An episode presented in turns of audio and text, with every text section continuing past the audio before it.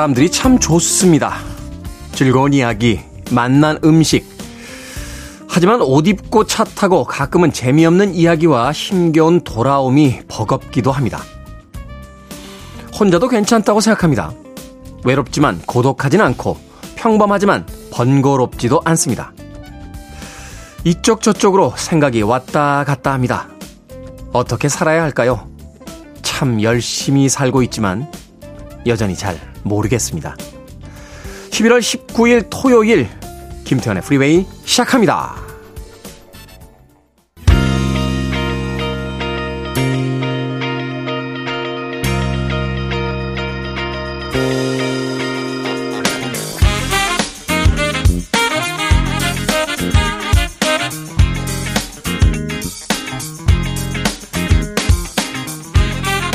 빌보드 kid의 아침 선택 김태훈의 프리웨이 저는 클 태 자 쓰는 태디 김태훈입니다. 오늘 첫 곡은 1985년도 빌보드 Hot백 차트 이번 주 12위에 올라있던 직쏘의 Sky High 듣고 왔습니다. 자, 11월 19일 토요일이 시작이 됐습니다. 1부는 음악만 있는 토요일로 꾸며드립니다. 70년대, 80년대, 90년대까지 이어지는 빌보드 Hot백 차트 히트곡들 중심으로 선곡해서 들려드립니다. 아마도 낯선 곡들도 계실 거고요. 익숙한 곡들도 있을 겁니다. 낯선 곡들은 또 어떤 곡들인지 내가 음악을 듣지 않던 시대에는 또 어떤 히트곡이 있었는지 또 익숙한 곡들은 아 이때 이 음악 들으면서 이런 일들이 있었지라는 추억에 또 잠시 잠겨보시는 것도 좋을 듯 합니다. 자, 2부는요, 북구북구로 꾸며드립니다. 북칼럼니스트 박사씨, 북튜버 이시안씨와 함께 책 한 권을 읽어봅니다. 오늘은 또 어떤 책을 읽어볼지 2부에서 만나보겠습니다. 자, 청취자들의 참여 기다립니다. 문자번호 샵1061, 짧은 문자 50원, 긴 문자 100원, 콩으로는 무료입니다. 여러분은 지금 KBS 2라디오, 김태훈의 프리웨이 함께하고 계십니다.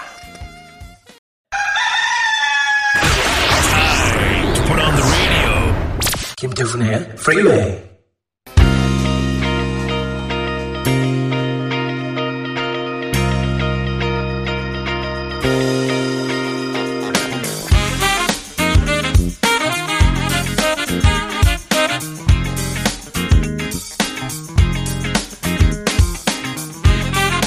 음악만 있는 토요일 세 곡의 노래에 이어서 듣고 왔습니다. 1970년 빌보드 Hot백 차트 이번 주 1위에 올라있던 두비 브라더스의 Listen to the Music 그리고 이어진 곡은 1980년 역시 같은 차트 이번 주 5위에 올라있던 대릴 홀과 존 오츠의 Private Eyes 그리고 마지막으로 이어진 세 번째 음악 1983년도 빌보드 Hot백 차트 15위에 올라있던 토니 바질의 Mickey까지 세 곡의 음악 이어서 듣고 왔습니다. 6132님. 아침 운동 시작하면서 기다란 유선 이어폰 끼고 프리웨이를 듣는데 그 이야기를 듣고 아들이 무선 이어폰을 사줬습니다. sweet한 아들 윤창희에게 고맙다고 전해주세요. 무선 이어폰 좋습니까? 네. 저는 아직도 유선 이어폰 쓰거든요. 뭐 집이나 이런 데서 또 차 안에서 어, 뭐 지하철 안에서 이렇게 쓸 때는 그렇게 크게 어려움은 못 느낍니다. 지하철을 타면 이렇게 가끔 사람들이 쳐다보죠. 저 사람 뭐지? 막 이렇게. 근데 유선 이어폰이 저는 편해요. 어, 왜냐면 충전 안 해도 되잖아요. 무선 이어폰 쓰다가 충전이 안 돼 있으면 예. 대량 난감한 거 아닙니까? 어, 유선 이어폰은 충전을 안 해도 되니까. 네. 그래서 저는 더 편한 것 같은데 사람들이 어떤 편함의 기준이라는 게 어디가 있느냐에 따라 다르겠죠. 줄이 달려서 이렇게 운동을 할 때는 이렇게 자꾸 걸리적거리니까 아 이거 불편해 그냥 충전하는 게 편하겠어 이렇게 하시는 분들이 계시고 저는 뭐 운동할 때 이어폰을 쓰지는 않으니까요 어, 그냥 줄 달린 이어폰이 편합니다 네. 주변에서 그래도 사주면 네, 이렇게 아드님처럼 누군가 사주면 굳이 마다할 생각은 없습니다. 네, 굳이. 근데 사주는 사람은 없어요. 네, 그러다 보니까 그냥 유선 이어폰을 씁니다. 여행 다닐 때 가방에 그냥 유선 이어폰이 하나 이렇게 돌돌돌 말려서 예전에는 왜 휴대폰 사면 유선 이어폰을 같이 패키지로 줬잖아요. 휴대폰을 몇 번 바꾸다 보니까 유선 이어폰이 몇 개 늘어났어요. 그래가지고 중간에 이제 쨍만 이렇게 끼는 거로 해가지고 어, 몇 개 있으니까 하나는 여행 가방에 넣어놓거든요. 뭐 비행기라든지 뭐 기차라든지 이런 데서 듣기 아주 편합니다. 예. 그래도 뭐 크리스마스 다가오고 이러니까 예. 무선 이어폰을 사준다라면 예. 뭐 굳이 제가 아, 거부할 생각은 없습니다. 바깥에서 왜 웃어? 예, 바깥에서 하간 이야기 아닌데? 6132님. 자, 이현수님, 우리 집 식물은 항상 금방 시들어 죽어요. 물도 잘 주고 온도도 잘 맞추는데 그러더라고요. 그렇게 3년 동안 실패했는데 처음으로 꽃이 피었습니다. 왠지 좋은 일이 생길 것 같아요. 라고 하셨습니다. 저도 참 식물 못 키우는데 최근에 식물 전문가의 이야기 듣고 좀 마음을 바꿨어요. 정성을 들여야 된다. 정성이 딴 게 아니고 매일 들여다보고요. 발코니에서 해도 쬐게 해주고 좀 추워도 창문을 열어서 바람도 좀 맞게 해주고 또 이렇게 흙을 손가락을 넣어서 이렇게 말랐나 하면서 또 물도 제때 주고 요런 노력들 또 시든 것들은 또 과감하게 잘라버리고 이러면 된다라고 해서 요새는 또 식물하고 말도 해요. 네. 나이 들어서 그런가요? 네, 식물이 점점 좋아집니다. 나이 드신 분들이 정원을 가꾸던 어, 그 풍경이 머릿속을 스쳐 지나갑니다. 자, 음악 듣습니다. 1978년도로 갑니다. 빌보드 핫백 차트 이번 주 10위에 올라있던 리타 콜리지의 We Are All Alone 그리고 이어지는 곡은 1976년도 같은 차트 이번 주 5위에 올라있던 엘튼 존의 Goodbye Yellow Brick Road까지 두 곡의 음악 이어집니다.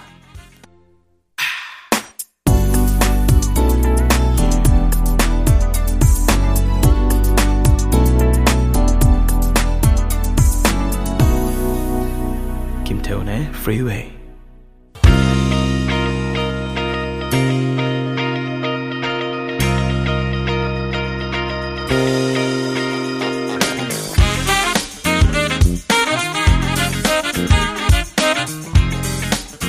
빌보드 kid의 아침 선택 KBS 2라디오 김태훈의 프리웨이 음악만 있는 토요일 함께하고 계십니다. 두 곡의 음악 이어서 듣고 왔습니다. 1977년도 빌보드 Hot백 차트 이번 주 8위에 올라있던 PM 던의 Set Adrift on Memory Bliss 그리고 1988년도 역시 같은 차트 4위에 올라있던 페블스의 Giving You the Benefit까지 두 곡의 음악 이어서 들려드렸습니다. 자, 9860님. 얼마 전 친정에 갔을 때요, 낡은 김치 냉장고가 신경이 쓰였는데, 돌아오는 차 안에서 남편이 엄마 냉장고 바꿔드리고 싶다고 하는 거예요. 그 길로 매장에 들러 구매를 했거든요. 설치 기사님의 연락을 받고 엄마가 들뜬 목소리로 전화를 하셨습니다. 저도 행복했어요. 제가 남편은 정말 잘 만난 것 같습니다. 아침부터 또 이렇게 다른 집안의 불화를 일으키는 문자를 보내주셨습니다. 사람이 참 묘한 것 같아요. 나에게 잘해줄 때도 행복합니다만, 나와 관련된 사람들, 특히나 나의 부모나 나의 가족들에게 해줄 때 더 큰 기쁨을 느끼게 되는 경우들이 있죠. 어렵지 않죠? 어, 우리가 상식적으로 혹은 여러 가지 어떤 사례를 통해서 이제 혹은 내 경험을 통해서 이해하고 있는 거니까. 근데 꼭 상대편의 그 가족이나 어, 관련된 사람들의 험담을 하거나 내 가족만 이렇게 챙기는 모습을 보여줘서 분란이 생기곤 합니다. 이게 되게 쉬운 거잖아요. 어, 누구나 다 아는 거고. 근데 왜 안 하죠? 어, 결혼 생활에 대한 여러 가지 어떤 뭐 조언을 어, 해주는 프로그램들도 있고 이런데 예전에 우리가 봤던 그 책의 제목처럼 우리가 알아야 할 건 이미 다 유치원 때 배웠어요. 그걸 안 하고 있다 뿐이지 몰라서 일이 벌어지는 것 같지는 않습니다. 잘 합시다. 9860님, 남편분 잘 만나셨네요. 행복하시다고 또 문자 보내주셨습니다. 자, 4800님, PD나 작가분들은 심심하지 않겠어요? 자기에 넘치는 김태훈 씨 보고 있으면. 대부분 저를 안 보고 있습니다. 다 딴짓들을 하고 있어요. 네, 바깥에서 모니터들만 쳐다보고 있고요. 제가 가끔 황당한 소리를 하는 이유는 뭐냐면, 나 좀 봐달라고 그러는 거예요. 네. 여러 사람이 있습니다만 혼자서 섬에서 방송하는 기분이 들 때가 가끔 있습니다. 예, 특히 이제 우리 얼음공주, 백공주, 예, 백 작가는 뭐 그러거나 말거나 특히 모니터를 이렇게 높게 올려가지고요 자기 얼굴도 안 보이게 하고 예, 그 뒤에서 그림자처럼 있습니다. 그래서 가끔 예, 맛있는 거 사주면 이렇게 고백하곤 합니다. 예, 진심이 나오는 거죠. 뭐 루브르 박물관에서 모나리자 보는 기분이다. 이런 마음으로 방송하고 있다. 뭐 하는 이야기들 합니다. 예. 음악 듣습니다. 예, 1993년도로 갑니다. 빌보드 핫백 차트 16위에 올라있던 미스터 미스터의 Broken Wings 그리고 96년도 같은 차트 5위에 올라있던 도나 루이스의 I Love You Always Forever까지 두 곡의 음악 이어집니다. You're listening to one of the best radio stations around. You're listening to 김태훈의 Freeway. 빌보드 kid의 아침 선택 KBS 2라디오 김태훈의 프리웨이 함께하고 계십니다. 자, 1부 끝곡은요. 1994년도 빌보드 Hot백 차트 10위에 올라있던 케니지 피처링 레니 윌리엄스의 Don't Make Me Wait for Love 듣습니다. 저는 잠시 후 2부에서 뵙겠습니다.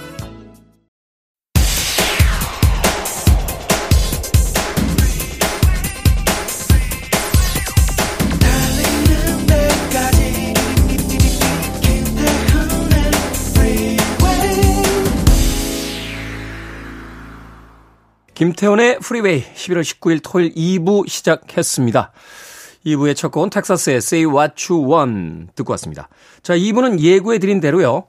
잠시 후 북구북구로 꾸며드립니다. 북튜버 이시안 씨, 북칼럼니스트 박사 씨와의 책 이야기 기대해 봅니다. 과연 오늘 어떤 이야기를 또 들려주실지 잠시 후에 만나봅니다.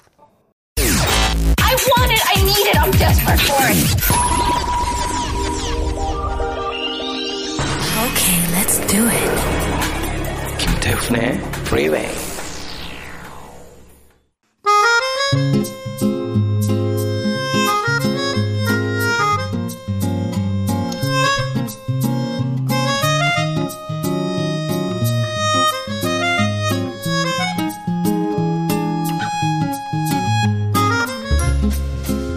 독서 편식이 허용되지 않는 시간. 북구북구 북튜버 이시안 씨, 북칼럼니스트 박사 씨와 함께합니다. 어서 오세요. 네, 안녕하세요. 자, 절대로 우리는 편식을 할 수가 없죠. 네. 대부분의 어떤 독서 코너 프로그램들이 어떤 작가나 연출자 또는 이제 패널들의 취향을 타잖아요. 네. 그래서 어떤 특정한 장르물이나 뭐 이렇게 이제 흘러갈 수 있는데 이 시간만큼 우리는 이제 분량으로 하기 때문에 페이지 수가 가장 중요하지 않습니까? 우리의 선정 기준은 때문에 절대로 편식이 생길 수 없는 게다가 저희가 3시, 4시, 그러니까 가- 작가분과 4시에서 책을 고르는데 네. 이 정말로 취향이 다릅니다. 네. 음. 그래서 누가 한 명이 이거 하자 그러면은 꼭 말이 나오죠. 저는 박사 씨가 추천한 게 마음에 든 적이 한 번도 없어요. 근데 그거를 읽어야 되니까 아, 아, 저는 이런 게 이- 아니면 이런 책은 못 읽을 것 같은 책 많이 읽고 저는 있어요. 이시안 씨가 추천한 책 정말 마음에 드는 책 많습니다. 아, 네. 아, 또 갑자기 또 청사 모드로 이러시면 안 2년, 되는데. 2년 동안 제가 추천한 책은 한 두 권 정도 됩니다. 네, 세 분이서, 우리 이소연 작가까지 세 분이서 막책 얘기하고 있을 때 제가 나가서 나름 네. 의견을 이렇게 내면 듣지도 않아요, 셋 있어. 자기들 의견 내던 거로 다 결정, 이걸로 합시다. 그러면 저는 뒤에서 약간 등 뒤에서 뻘쭘하게 있다가 자, 이번에 오늘 하는 책이 바로 테디가 그 제안한 책인데요. 네. 왜, 왜 그 정말 채택이 안 되는지 알 수 있는 책입니다. 제가 정말 딱 이거 읽으면서 이거 누가 하자 그랬지? 소리가 저절로 나왔던 책이죠. 네. 사실 이제 외국 책이기 때문에 처음 읽는 분들은 이게 이제 번역의 문제다. 분명히 번역이 잘못됐다 이렇게 생각하는데 제가 독일에서 공부하고 오신 분들한테 한번 물어본 적이 있어요. 페터 한트케 책 어때? 라고 했더니 이해가 안 가지? 라고 하시더라고요. 자, 카타르 월드컵 개막 기념으로 고른 작품은 아닙니다만 공교롭게도 축구 선수 출신 주인공이 등장하는 소설입니다. 자, 68혁명 세대의 대표적인 작가라고 할 수 있는 인물이죠. 페터 한트케. 2019년에는 심지어 노벨 문학상을 받기도 했습니다. 페널티킥 앞에 선 골키퍼의 불안 이라고 하는 아주 독특한 제목의 책 읽어보도록 하겠습니다. 자, 페터 한트케 어떤 작가죠? 박사 씨. 네. 이 오스트리아의 작가이자 번역가라고 할 수 있는데요. 그렇긴 한데 사는 곳을 굉장히 자주 옮겼어요. 두 살때 동베를린으로 갔다가 네. 여섯 살때 오스트리아로 다시 돌아왔다가 대학 수료 후에 독일 dü셀도, dü셀도르프로 이주했다가 그 뒤로 파리로 갔다가 퀼렌으로 갔다가 잘츠부르크로 갔다가 막 이러면서 이제 살았던 분이시죠. 오스트리아 분이시군요. 저는 사실 독일 작가로 생각을 그렇죠. 하고 있었거든요. 그렇죠. 주 네. 활동 무대가 이제 독일을 중심으로 활동을 했기 때문에. 네. 이 그라츠 대학교 법학과 입학을 했지만 24살에 이 첫 소설인 말벌들이 출간되면서 대학을 포기를 합니다. 이 법학과 입학했다 포기하는 것은 그런 작가들은 굉장히 많죠. 네, 네. 그 중에 한 분이신 겁니다. 그리고 작가로 활동 시작했는데 당시 서동 문단을 주도했던 그 참여 문학 중심의 그 사칠 그룹이 있었어요. 근데 네. 이 작가들하고 완전히 척을 지고 아주 격렬하게 논쟁을 하면서 되게 이제 주목을 받는 작가가 돼요. 그러니까 참여 그룹이라는 건 이런 거잖아요. 직선적인 어떤 언어를 가지고 지금 현 시대의 어떤 문제를 맞아요. 직유법으로 그냥 보여주는 이런 이런 소설의 어떤 하나의 형태들. 네, 현실을 있는 그대로 쓰자라는 입장인 거죠. 거기에 대해서 문학이란 언어로 만들어진 것이지 그 언어로 서술된 사물들로 이루어진 것이 아니다라면서 아주 격렬하게 그 반박을 하는데요. 사실 이 말을 기억을 하고 이 책을 읽는다면 아주 조금은 더 이해가 잘 되지 않을까라는 생각이 듭니다. 네. 이 유명해지게 된 작품은 첫 희곡인 그 관객 모독인데요. 아, 유명하죠. 네, 이 관객 모독은 지금도 계속 무대에 오르는 희곡이죠. 80년대 고등학교 때 이거 보러 갔다 충격 먹었어요.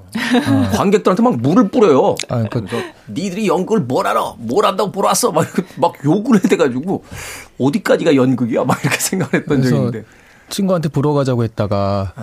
제가 욕을 또 친구한테 엄청 먹고 돈 내고 내가 왜 욕을 먹으러 왔냐고 이러면서 예. 연극이죠. 네. 요게 트라이앵글이라고 할 수 있겠네요. 네. 어쨌든 이 관객 모독이 굉장히 이제 그 주목을 받게 되는데 이 첫 작품부터 시작을 해서 상당히 실험적인 작품들을 많이 썼습니다. 근데 그나마 오늘 볼 이 작품이 그래도 꽤 그의 작품치고는 전통적인 작품에 가깝다라는 평가를 받고 있습니다. 이 작품이. 네. 소설, 희곡, 시, 방송극, 번역 외에 영화 제작도 했고요. 이 빈벤더스 감독과 함께 베를린 천사의 시 그 영화의 시나리오 작업을 하기도 했습니다. 친구잖아요, 둘이 네, 또. 네. 빈벤더스는 이 책을 영화한 감독이기도 하죠. 음, 네. 이 게오르크 비히너상을 역대 최연소, 그러니까 31살에 받았는데요. 그때 받는 등 아주 많은 상을 받았고요. 이 2019년 노벨문학상, 이 얘기를 안 할 수가 없는데 꽤 심각한 논란에 휩싸였습니다. 이 유고 연방에서 세르비아 민족주의를 내세우면서 내전을 일으키고 인종 청소를 향한 이 독재자인 슬로보단 말, 그 밀로세비치를 옹호했던 전력 때문이에요. 음, 네. 이분 이 밀로세비치 같은 경우는 10년 동안 한 20만 명 가까이를 학살을 하고 300만 명의 난민을 발생시킨 아주 잔혹한 독재자라는 평을 받고 있는 사람인데 어떻게 인간이 인간을 그렇게까지 많이 죽일 수 있죠. 그렇죠. 근데 정말 옹호할 여지가 없을 것 같은데 이제 옹호를 한 거죠. 음. 근데 이번 노벨 문학상 때만이 아닙니다. 2006년에는 그 하인리 하이네상 후보자로 지명이 됐는데요. 이 세르비아를 옹호하는 이 정치적 입장 때문에 시의회 의원들이 심사를 거부해요. 음. 그러니까 한특해도 나도 수상을 거부하겠다 그러면 이 수상을 또 거부를 하게 됩니다. 그런데 이 때문에 이 베를리너 앙상블 단원들이 이건 예술에 대 예술의 자유에 대한 공격이다라고 이제 얘기를 하면서 자기네가 이제 그 상금만큼의 돈을 이제 모금을 해서 네. 모금을 하고 베를리너 하인리 하이네상이라는 걸 새로 만들어서 한특혜한테 수여를 합니다. 그리고 한특혜가 그 상금을 코소보에 있는 세르비아 마을에 기부하는 그런 일도 있었죠 이전에. 네. 굉장히 정치적인 인물이기도 하고 뭐 앞서 제가 잠깐 68혁명 세대라고 이야기했는데 가장 격렬했던 그 60대 후반과 70대 초반의 그 유럽의 어떤 변화의 한복판에서 구호를 외쳐댔던 또 그런 인물이기 때문에 네. 여전히 논쟁적인 그런 인물인 것은 분명한 것 같습니다. 자, 이 책의 줄거리. 음, 제일 어려워요. 아니, 그 줄거리 요약이 돼요. 예. 네, 그렇죠, 그렇죠. 네. 예, 예. 줄거리도 있어요. 음, 그래서 관객 모독보다는 훨씬 낫다라는 게 줄거리가 있기 때문에 관객, 관객 모드는 줄거리가 없잖아요. 그냥 나와서 욕만 바가지로 하고 들어가는데. 아니 그러니까 그나마 전통적인 작품에 속한다니까요. 네. 네, 여기 주인공이 한때 유명한 골키퍼였다가 지금은 건축 공사장에서 조립공으로 일하고 있는 블로흐입니다. 블로흐. 블로그 말고요. 블로흐. 네, 블로흐. 그가 이제 금요일 날 아침에 출근했는데 현장 감독이요. 그 사람을 힐끗 이렇게 보거든요. 그러니까 이거를 어, 어, 나 해고되나 보다. 해고 표시로 이해한 다음에 그 공사장을 떠나는 것에서 이 작품이 시작이 돼요. 특별히 어떤 언질이 없었는데 네, 그냥, 그냥- 휠급 보는 거로. 네, 어. 쳐다보는 것만은 난 해고인가 보다. 이런 음. 식으로. 그래서 토요일 날 일요일 날 방황을 하다가 극장 매표소에서 일하는 게르다라는 아가씨를 만나서 일요일 날 그 집에서 자고요. 월요일에 그 아가씨가 오늘 일하러 가지 않으세요? 라고 말했는데 일상적인 그냥 질문을 했는데. 네, 월요일이니까. 근데 그 말에 목을 졸라서 살해를 합니다. 음. 이 격렬한 사건이 매우 담담한 어조로 또 매우 짧게 기술되어서 이제 앞부분에 제시가 되거든요. 1인칭 관찰자 시점이죠. 이게. 그렇죠. 네. 그 다음에 소설은요, 블로그가 국경 마을로 가서 예전 여자친구가 운영하는 여관에 머물게 되는 과정의 이야기를 이제 훨씬 길게 해주고 있어요. 해고 때문에 생긴 불안이 이제는 살인자로 쫓기면서 생기는 불안으로 치환되게 된 거죠.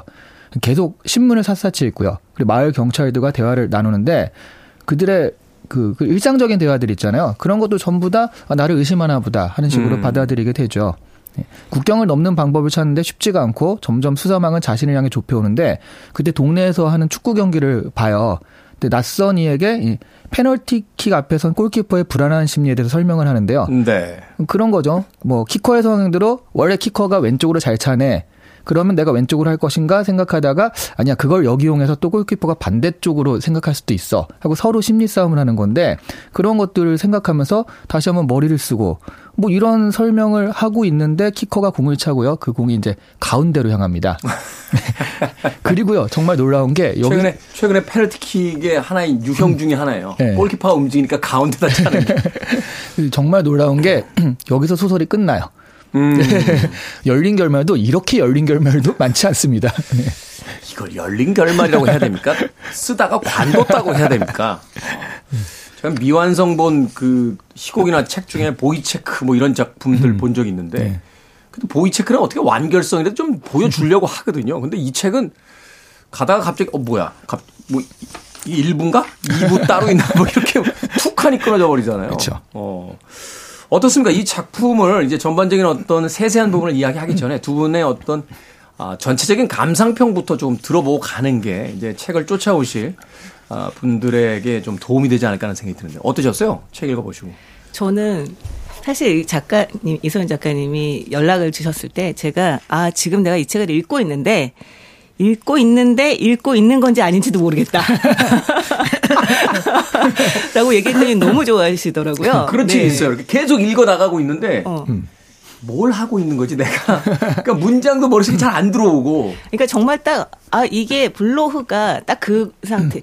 여긴 어디? 나는 누구? 약간 이 상태인데, 음. 제가 딱 그 상태가 되더라고요. 음. 나는 뭘 하고 있는 거지? 약간 이런 느낌이 드는 그런 작품이었습니다. 그렇게 본다면 이제 형식과 내용이 아주 절묘하게 조우한 그런 어떤 걸작일 수 있다. 그럼요, 그럼요. 전 그래서. 걸작이라고 불리는 게 아닌가라고 생각을 하고 있어요. 이 독서라기보다 약간 체험에 가까운. 맞아요. 하나의, 하나의 그 체험, 주인공에 네. 대한 어떤 그 행보를 4D로 그 안경 쓰고 쫓아다니는 듯한 뭐 약간 그런 기분이죠.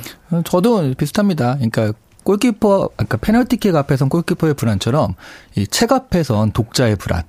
내가 책을 읽고 있는데 이게 읽고 있는 건지 또 내가 이 내용을 이해하는 건지 되게 불안하게 만들어요. 음. 이게 도대체 무슨 내용이야 하면서 그 되게 이 얘기도 그렇고요. 그냥 이렇게 확대하면 현대 사회가 딱 그렇잖아요. 우리 살아가는 것 자체가 정해진 건 없고 갑자기 무슨 일이 벌어질지 모르고 또 여기처럼 한번 힐끗 보는 거를 가지고도 어, 저 사람이 나를 싫어하나 보다. 뭐 이런 식으로 생각하는 것도 있고 되게 그 독서 경험부터 현대사회 여기 있는 얘기까지 그냥 되게 어떤 불안한 심리 자체를 그냥 묘사했다. 음. 그런 상황 자체를 전달하는 그런 내용이다라고 생각이 들었어요. 네, 되게 불안한 상황인데 심지어 굉장히 또 단조롭습니다. 음. 그래서 이- 아까 그 살인 장면이 굉장히 이제 그 간략하게 지나갔다 얘기했는데 정말 어, 어, 어? 약간 이런 느낌?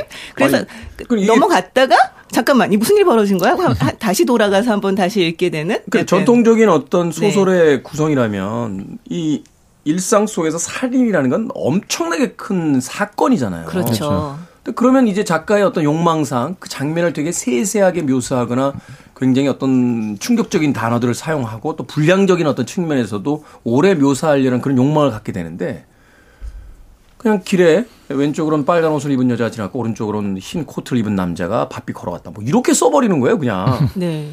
그럼 저도 그 똑같았어요. 지나고 나 잠깐만 뭐가 벌어졌는데 지금 무슨 일이지?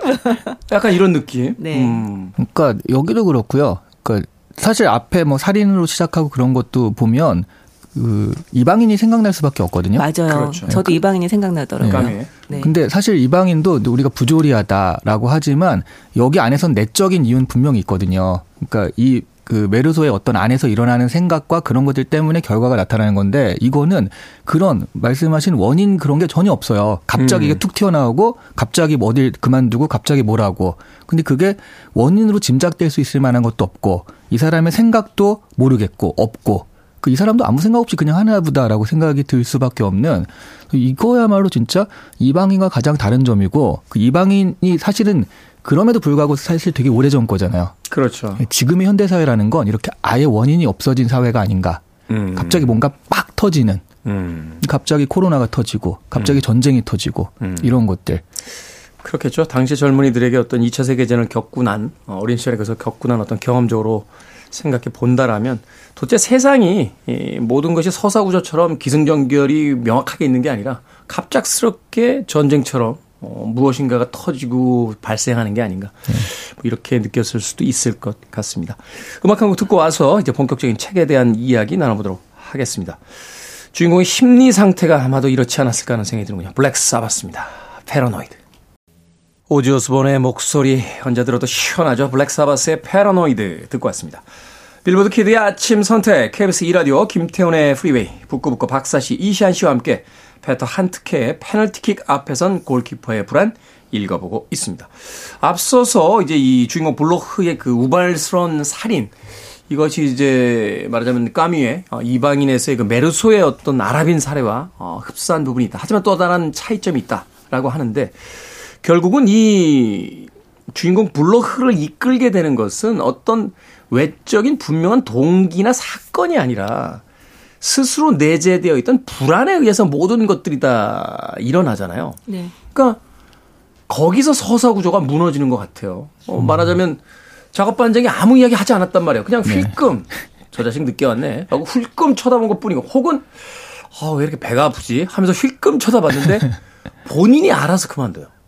본인이 이 직장에서 쫓겨날지 모른다는 불안을 자기가 그냥 행동으로서 해소해 버리거든요. 또한 그 여성이 자신을 무시하려고 한 것도 아니잖아요.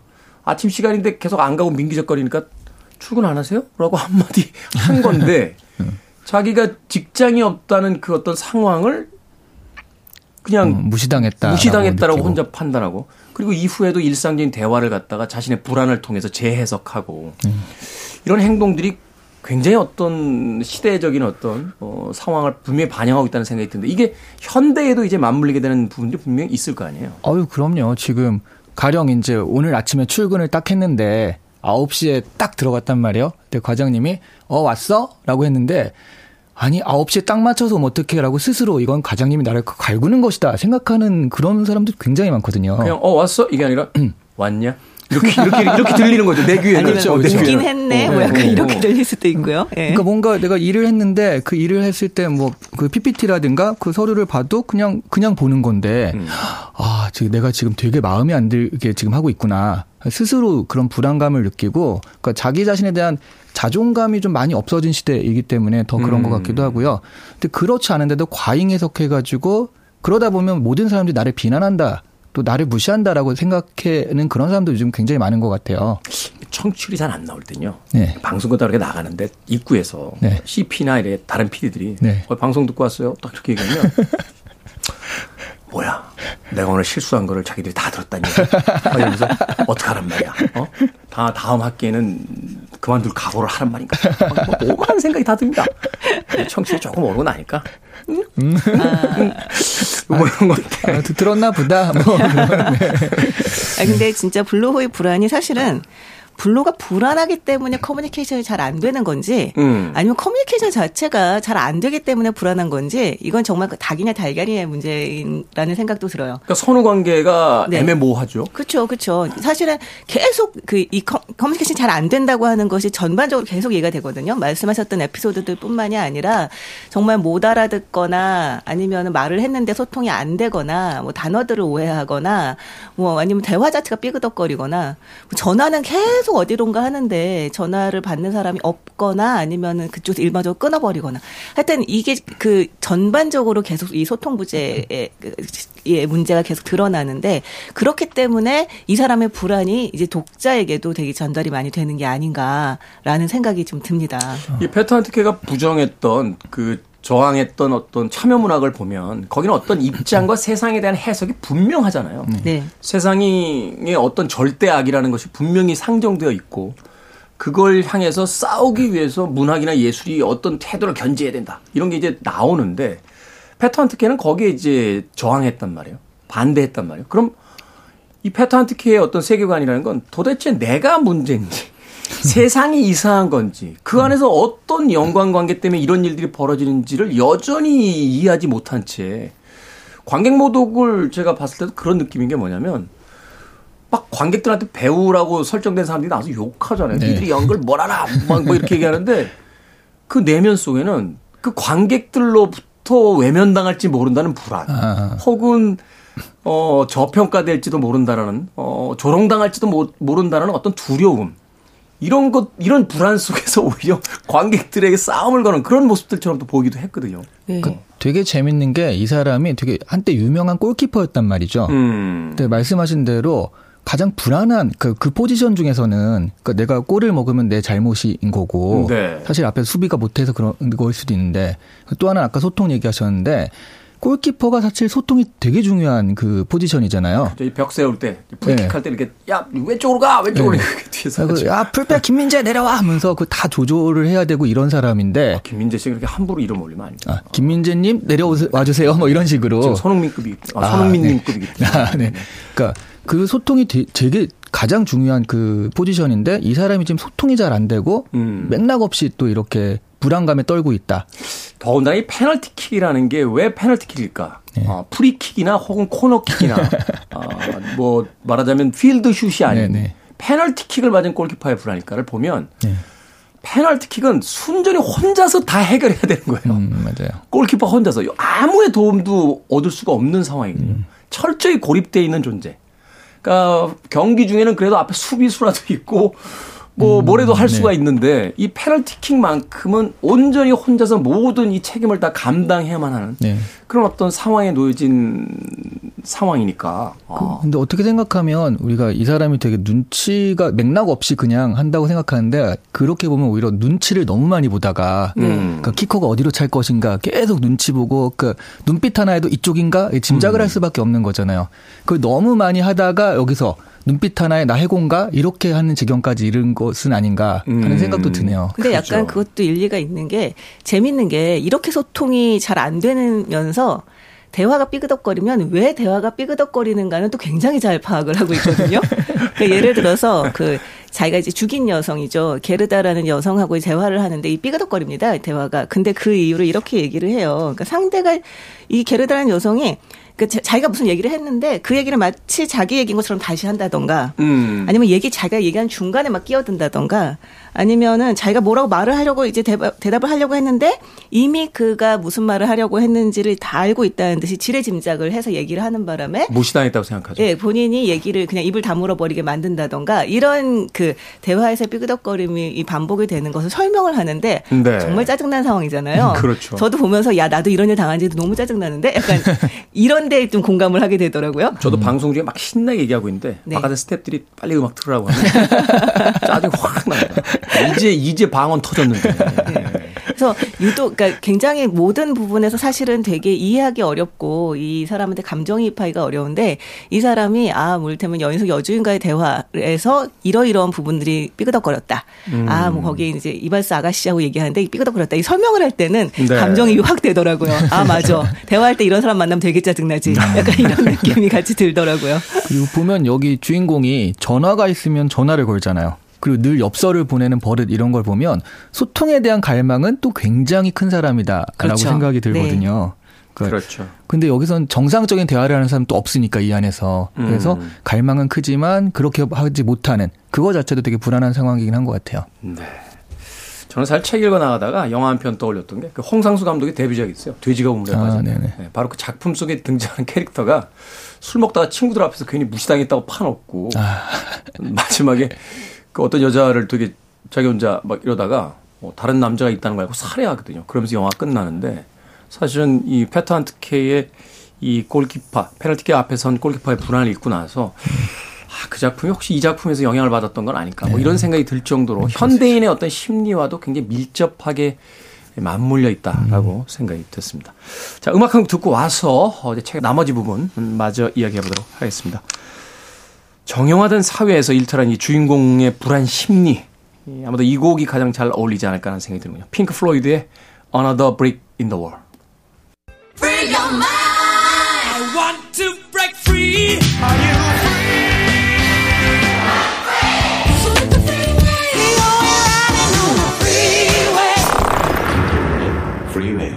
핑크 플로이드의 Another Brick in the Wall 듣고 왔습니다. 음악을 들으면서 생각해 보게 되는 것은 그 시대의 어떤 흐름, 분위기는 어떤 특정 장르에서만 읽어내는 건 아닌 것 같아요. 어, 사실 이제 이 음악이 등장했던 시기를 또 생각을 해보면 뭐 문학이라든지 영화, 시, 뭐 음악, 아, 이런 어떤 다양한 분야에서 많은 예술가들이 동시대의 어떤 분위기를 읽어내고 있었던 것이 아닌가 하는 또 생각을 해보게 되는데 자, 오늘 패턴트의 페널티킥 앞에선 골키퍼의 불안 북구북구에서 읽어보고 있습니다. 이 책에서 이제 이 블로흐의 그 설명되지 않는 납득하기 힘든 그런 여러 가지 어떤 행동들이 등장합니다. 그럼에도 불구하고 책을 읽어 나가면서 아, 이런 그의 행동은 나름의 어떤 공감이 된다. 또 현대 사회 속에서의 어떤 여러 젊은이들의 모습이라든지 혹은 나의 경험과도 일치되는 부분들이 있다라고 한다면 어떤 부분에서 지금과의 어떤 연결성을 좀 찾아볼 수 있을까요? 연관성들을. 어, 저는 사실은 그런 것 같아요. 이 사람이 되게 소통에 갈망하고 남의 시선에 민감한 사람이다. 라고 했을 때. 네. 근데 이 사람은 지금 골키퍼를 하다가 그 공사장 인부가 된 거니까 그 축구선수로서 인생은 실패한 거잖아요. 그럼 그렇죠. 이, 사, 람은 남 앞에서 보일 수 있는, 그러니까 타인에게 드러나는 정체성은 어쨌든 직업을 가진 그런 사람인데 어느 순간 그 직업을 잃게 되는 그러면 사실은 되게 시선에 민감한 사람인데 자기가 남 앞에서 인식될 수 있는 정체성 자체가 없어지는 상황이 되는 거거든요. 소속이 없이 그냥 공중에 네. 떠버린 네. 음, 이런 상황이 되죠. 그게 요즘에 또 경제도 어려워지고 하는데 갑자기 직장을 나가게 된 직장인 분들이 뭐 내가 20년 동안 이 회사를 다녀왔는데 그남 앞에서 설명할 때 어디 다니는 누굽니다. 뭐 이렇게 설명을 했는데 어느 순간 그게 없어져 버리는 상황이랑 되게 비슷하다고 생각을 해요. 사실 지갑 속에 그 명함 한 장이 담겨 있다는 게 대단한 어떤 네. 소속감, 사회적 소속감이라든지 자신감이 되잖아요. 네. 그 명함이 사라지는 순간. 네. 사실 뭐 저희 세대는 이제 IMF 겪을 때 보면 직장에서 갑자기 해고되고 공원에 가서 앉아 있는 사람들이 그렇게 많았다는 이야기죠. 네. 그 이야기를 들었을 때 사실은 이 주인공의 어떤 심리와 어, 거의 흡사한 어떤 또 공감이 생기는 게 아닌가 하는 또 네. 생각을 해보게 되고. 지금 이렇게 다 프리랜서로 하시니까 자기만의 컨텐츠가 있는데 음. 직장인들이 가지는 그 불안은 어 우리가 생각하는 거 이상이더라고요. 저도 KBS에서 나가라 그러면 정말 아무것도 아니에요. 갑, 갑자기? 개편을 앞둔 네. DJ의 불안. 아하, 그렇죠. 근데 그렇죠. 진짜 이 책 제목은 너무 잘 지은 것 같지 않아요? 네. 뭐든지 변형이 되죠. 네. 게다가 그냥 이걸 다면서 무슨 얘기야 하다가 제목 보면 아라고 하게 되는 약간 그런 제목인 것 같아요. 음. 저는 이걸 보면서 오히려 현대인의 모습과 좀 다른 모습? 약간 그런 생각을 좀 했는데 네. 물론 이 불안 소통이 잘 안 되고 그것 때문에 불안하고 이거는 너무나 공통점을 갖고 있지만 사실 현대인은 이 문자 메시지와 자막으로 소통하는 사람들이잖아요. 그렇죠. 전화하면 촌스럽다고 봐요. 아, 그럼요. 문자하다 말고 우린 답답해서 예, 예. 전화할 때 꼭 얘기해야 돼. 미안, 내가 운전 중이라 전화했어. 이렇게 이렇게 해야지. 문자하다가 갑자기 전화하면 어, 갑자기? 뭐, 뭐. 네. 오 옛날 사람 이러면서 어, 어. 그렇죠. 이 세대가 변화하면서 이- 이전 세대들은 전화를 하지 않고 문자를 하면 되게 예의 없다고 생각하는데 음. 요즘 세대들은 문자를 하지 않고 전화를 하면 되게 예의 없다고 생각을 하거든요. 그러니까 먼저 물어보잖아요. 네. 문자로 어. 전화해도 될까요? 그래서 이제 그리고 그렇죠. 전화하잖아요. 네. 그래서 여기 같은 경우는 이제 힐끗 이제 눈빛만 보고서는 아 내가 그 해고당했다라고 음, 음. 생각을 하는데 요즘에는 오히려 문제가 되는 게 해고도 문자 메시지로 하고 사표도 문자 메시지로 내고 약간 이렇게 되면서 어떻게 이럴 수가 있냐 음. 이렇게 소통이 없을 수가 있냐라고 얘기를 하지만 어떻게 보면 기본적인 소통은 문자로 하고 있는 네. 그런 세대가 아닌가라는 생각을 좀 했어요. 그게 나중에 이제 법적인 문제가 이슈가 있을 때그 네. 기록에 남겨야 되기 때문에 그래서 특히 해고나 이런 것들은 더더욱 문자라는 경향이 있습니다. 그렇군요. 제가 옛날 사람이었던 거군요. 결론은 항상 그렇게 도착이 됩니다. 자, 블로흐의 이 마지막은 어떤 모습으로 펼쳐졌을까요? 두 분께서 특히 이제 이시안 씨께서 이거는 열린 결말도 아니고 그냥 벼 밑단 잘리듯이 갑자기 영화의 필름이 중간에 날아간 듯한 그런 기분이다라는 이야기를 해주셨는데 작가는 분명 의도했겠죠. 결말을 짓지 않았다는 건 한번 상상해봐. 라는 이야기를 분명히 담고 있다라는 생각이 드는데 우리가 그 빈 여백을 좀 메워서 넣는다라면 어떤 방식으로서 말하자면 그러하기 때문에 시대마다 결말이 바뀔 수도 있을 것 같아요. 저 같은 경우는 오히려 굉장히 친절하다고 생각을 했는데요. 음, 지나치게 친절해서 문제라고 저는 오히려 생각을 했어요. 아, 역시 또 저희와는 다른 길로 갔습니다. 그러니까요. 아. 아니 사실 여기서 블로흐가 잡히는 건 시간 문제고요. 사실은 음. 이제 계속 이제 수사망이 좁혀오고 있다고 하는 것들은 어뭐 이게 이 이야기 속에 이렇게 보여주고 있고 마지막 이제 고유명사까지 거의 나왔으니까 잡히는 건 시간 문제이고 이제 문제가 되는 건 뭐냐면 그 상황에서의 이 사람의 이제 심리인 거잖아요. 음. 근데 이것을 그 페널티킥을 앞에 쓴 골키퍼의 불안이라고 하는 형태로 설명을 해주고 있거든요. 음, 네. 이 사람이 제가 왜 불안한가? 이 게임에서 사실은 아무도 골키퍼는 사실 쳐다보지 않습니다. 네. 공을 쳐다보잖아요. 공을 쳐다보죠. 네, 네. 공을 쳐다보고 공이 어디로 가는가 관심이 있지. 사실 골키퍼는 그 바로 앞에 공이 오기 전까지는 전혀 관심이 없는 존재죠. 음. 근데 골키퍼는 혼자서 공이 없는데도 저 공이 나한테 올지도 몰라라는 생각만 가지고 이리 뛰고 저리 뛰고 있는 거죠. 게임 내내. 그렇죠. 사실. 근데 이게 사실 블로흐의 자세인 거거든요. 네. 이 수사망은 좁혀오지만 경찰들은 블로흐를 수사 이 용의자 선상에 올려놓지도 않은 상태예요. 음. 그렇지만 이 블로흐는 자기가 살인을 저질렀기 때문에 이것이 언제 나에게 올지 모른다라고 하는 불안에 사로잡혀 있는 거죠. 그리고 언젠가는 대면을 해야 되고 이 대면을 했을 때 내가 과연 빠져나갈 수 있을 것인가라고 하는 것을 계속 머릿속에 지우지 못하고 있는 그런 상황인 거죠. 그래서 이 비유가 이 페널티킥을 앞에 골키퍼의 불안이라고 하는 비유 자체가 마지막에 딱 읽을 때 아, 이 사람의 심리가 한꺼번에 다 이해가 되면서 굳이 이렇게 친절하게 설명을 했어야 했을까? 라는 생각이 저는 오히려 들더라고요. 음. 오히려? 네. 네. 음. 그렇군요. 그렇군요. 저는 사실은 이두 분이 페널- 한숨을 쉬시죠? 이렇게까지 생각은 안 했기 때문에. 근데 저는 그냥 앞에 페널티킥 여러 가지 다 넣을 수 있다고 했잖아요. 근데 저는 뭐 그 앞에 해고, 해고. 뭐 죽음, 음, 음. 이라든가 뭐 가족과의 결별, 뭐 등등 아니면 사랑하는 사람과의 이별, 뭐 이런 것들을 넣었을 때 사실 예고되어 있는 거잖아요. 그렇죠. 해고라고 하지만 뭐 정년이라는 것도 있을 수 있고, 근데 그런 부분에 대한 불안감, 그걸 정말 그대로 표현한 게 아닐까 하는 생각도 들었거든요. 음, 그렇게 이해를 할 수도 있겠네요. 사실 자꾸 영화에 빗대서 이야기해서 좀 그렇긴 합니다만 당시 영화들이 결론이 다 그런 식이었어요. 어, 뭐 고다르의 영화들도 그랬고 뭐 알랭 들롱이 주연을 맡았던 이후에 이제 좀 맷 데이먼이 리메이크했었는데 그 태양 가득히 리플리 같은 경우도 보면 경찰이 잡으러 오는데 잡히는 장면은 안 보여줘요.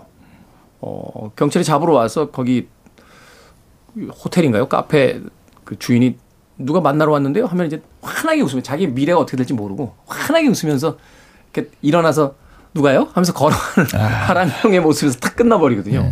아니 근데 굉장히 상투적인 상업 영화에서도 마지막에는 경찰차들이 삐용삐용삐용 나타나긴 음, 음, 하지만 음. 잡히는 장면 안 보여주지 않나요? 그렇기도 하죠. 그러니까 그게 아마 막이 시대의 어떤 결말을 그렇게 확실하게 그 과, 이 이전까지의 어떤 영화들을 보면 결말이 아주 명백하게 납니다.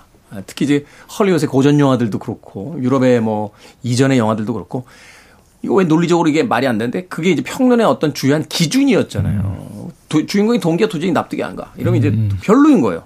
그죠? 그래서 작품이 별로입니다. 라고 할 때 왜? 도대체 동기에 공감할 수가 없어요. 이게 이제 평론가들의 어떤 논평이었는데 네. 패터 한트케의 이 작품뿐만이 아니라 당시대의 어떤 문화적 흐름이 그걸 다 없애버린 거거든요. 그렇죠. 니들이 뭐라고 뭘 알아? 그래서 원래 인간은 그런 존재가 아니야 하면서 그리스의 어떤 비극에서 출발한 듯한 그 작법들을 다 무시하기 시작했으니까. 그렇죠. 네. 이때 영화들은 오히려 한눈에 이해가 되면 음. 아 뭐 좀 quality가 떨어지는데 뭐 이런 그렇죠. 이런 정도였죠. 그렇죠. 오히려 좀 약간 네. 그냥 뻔해 보이는 것들은 네. 생략하는 방향으로 나가고 있죠. 아, 그 최근에 와서 마블 작품 보면 평론가들이 아, 너무 뻔해. 막 이러면서 뭔가 답이 없는 뭐가 있어 이 작품에 막 이런 추세가 되잖아요. 그래서 이게 phase 4 넘어서 phase 5 가니까 그 결말이 그렇게 명확하고 권선징악이 아니게 되는 작품들이 좀 등장을 있어요. 하기 시작을 했거든요. 그 또 재미없다고 난리예요. 그래서 또 그걸 바라고 보는 사람들이 있으니까. 그렇죠. 네. 네, 참 어렵습니다. 자, 두 분의 한 줄 추천사 듣겠습니다. 어, 어느 날 나 좀 있어 보여야겠다라고 생각을 해서 책에 도전하시겠다면 도전하는 심정을 읽어보시길 바라는데 책을 읽는다라는 생각 말고 미션을 컴플리트하겠다. 하고 생각을 하셔야지 끝까지 읽으실 수 있지 않을까. 음. 아, 요렇게 추천인지 모르겠으나 추천사입니다. 그렇군요. 추천사도 역시 애매모호합니다. 한 저는 추천사. 이시안 씨의 추천사를 받고 한 줄을 더 덧붙일게요. 음. 뒤로 갈수록 좀 나아집니다. 네. 그걸 믿고 한번 읽어보시기 바랍니다. 아, 네. 역대급 추천사인데요. 뒤로 갈수록 나아집니다. 앞에서 포기하지 마시고. 네. 화이팅! 막 이런 거. 제가 영화, 음악, 문학의 수많은 한 줄 평을 읽어봤습니다만 예, 오늘 박사 씨의 한 줄 평은 역대급이다. 약간 등산하는 사람 같지 않아요? 그러니까. 정상까지 얼마나 남았어요? 얼마 안 남았어요? 5분이면 가요. 금방 나왔어요. 뒤로 가면 나아집니다. 자, 북구북구 오늘은 페터 한트케의 페널티킥 앞에선 골키퍼의 불안 읽어봤습니다. 다음 주에는 아, 이 책에 비하면 너무 친절한 책입니다. 황석영 작가의 삼포 가는 길 읽어보도록 하겠습니다. 북튜버 이시안 씨, 북칼럼니스트 박사 씨와는 다음 주에 만나봅니다. 고맙습니다. 네, 네, 감사합니다. 음악 한 곡 듣습니다. 아, 스페인 레알 마드리드 카스티야의 골키퍼 출신이었다고 하죠. 교통사고였나요? 부상을 당해서 결국은 팝 가수가 됐고 오늘날 라틴을 대표하는 아, 팝 아티스트의 이름을 올린 인물입니다. 훌리오 이글레시아스. Hey.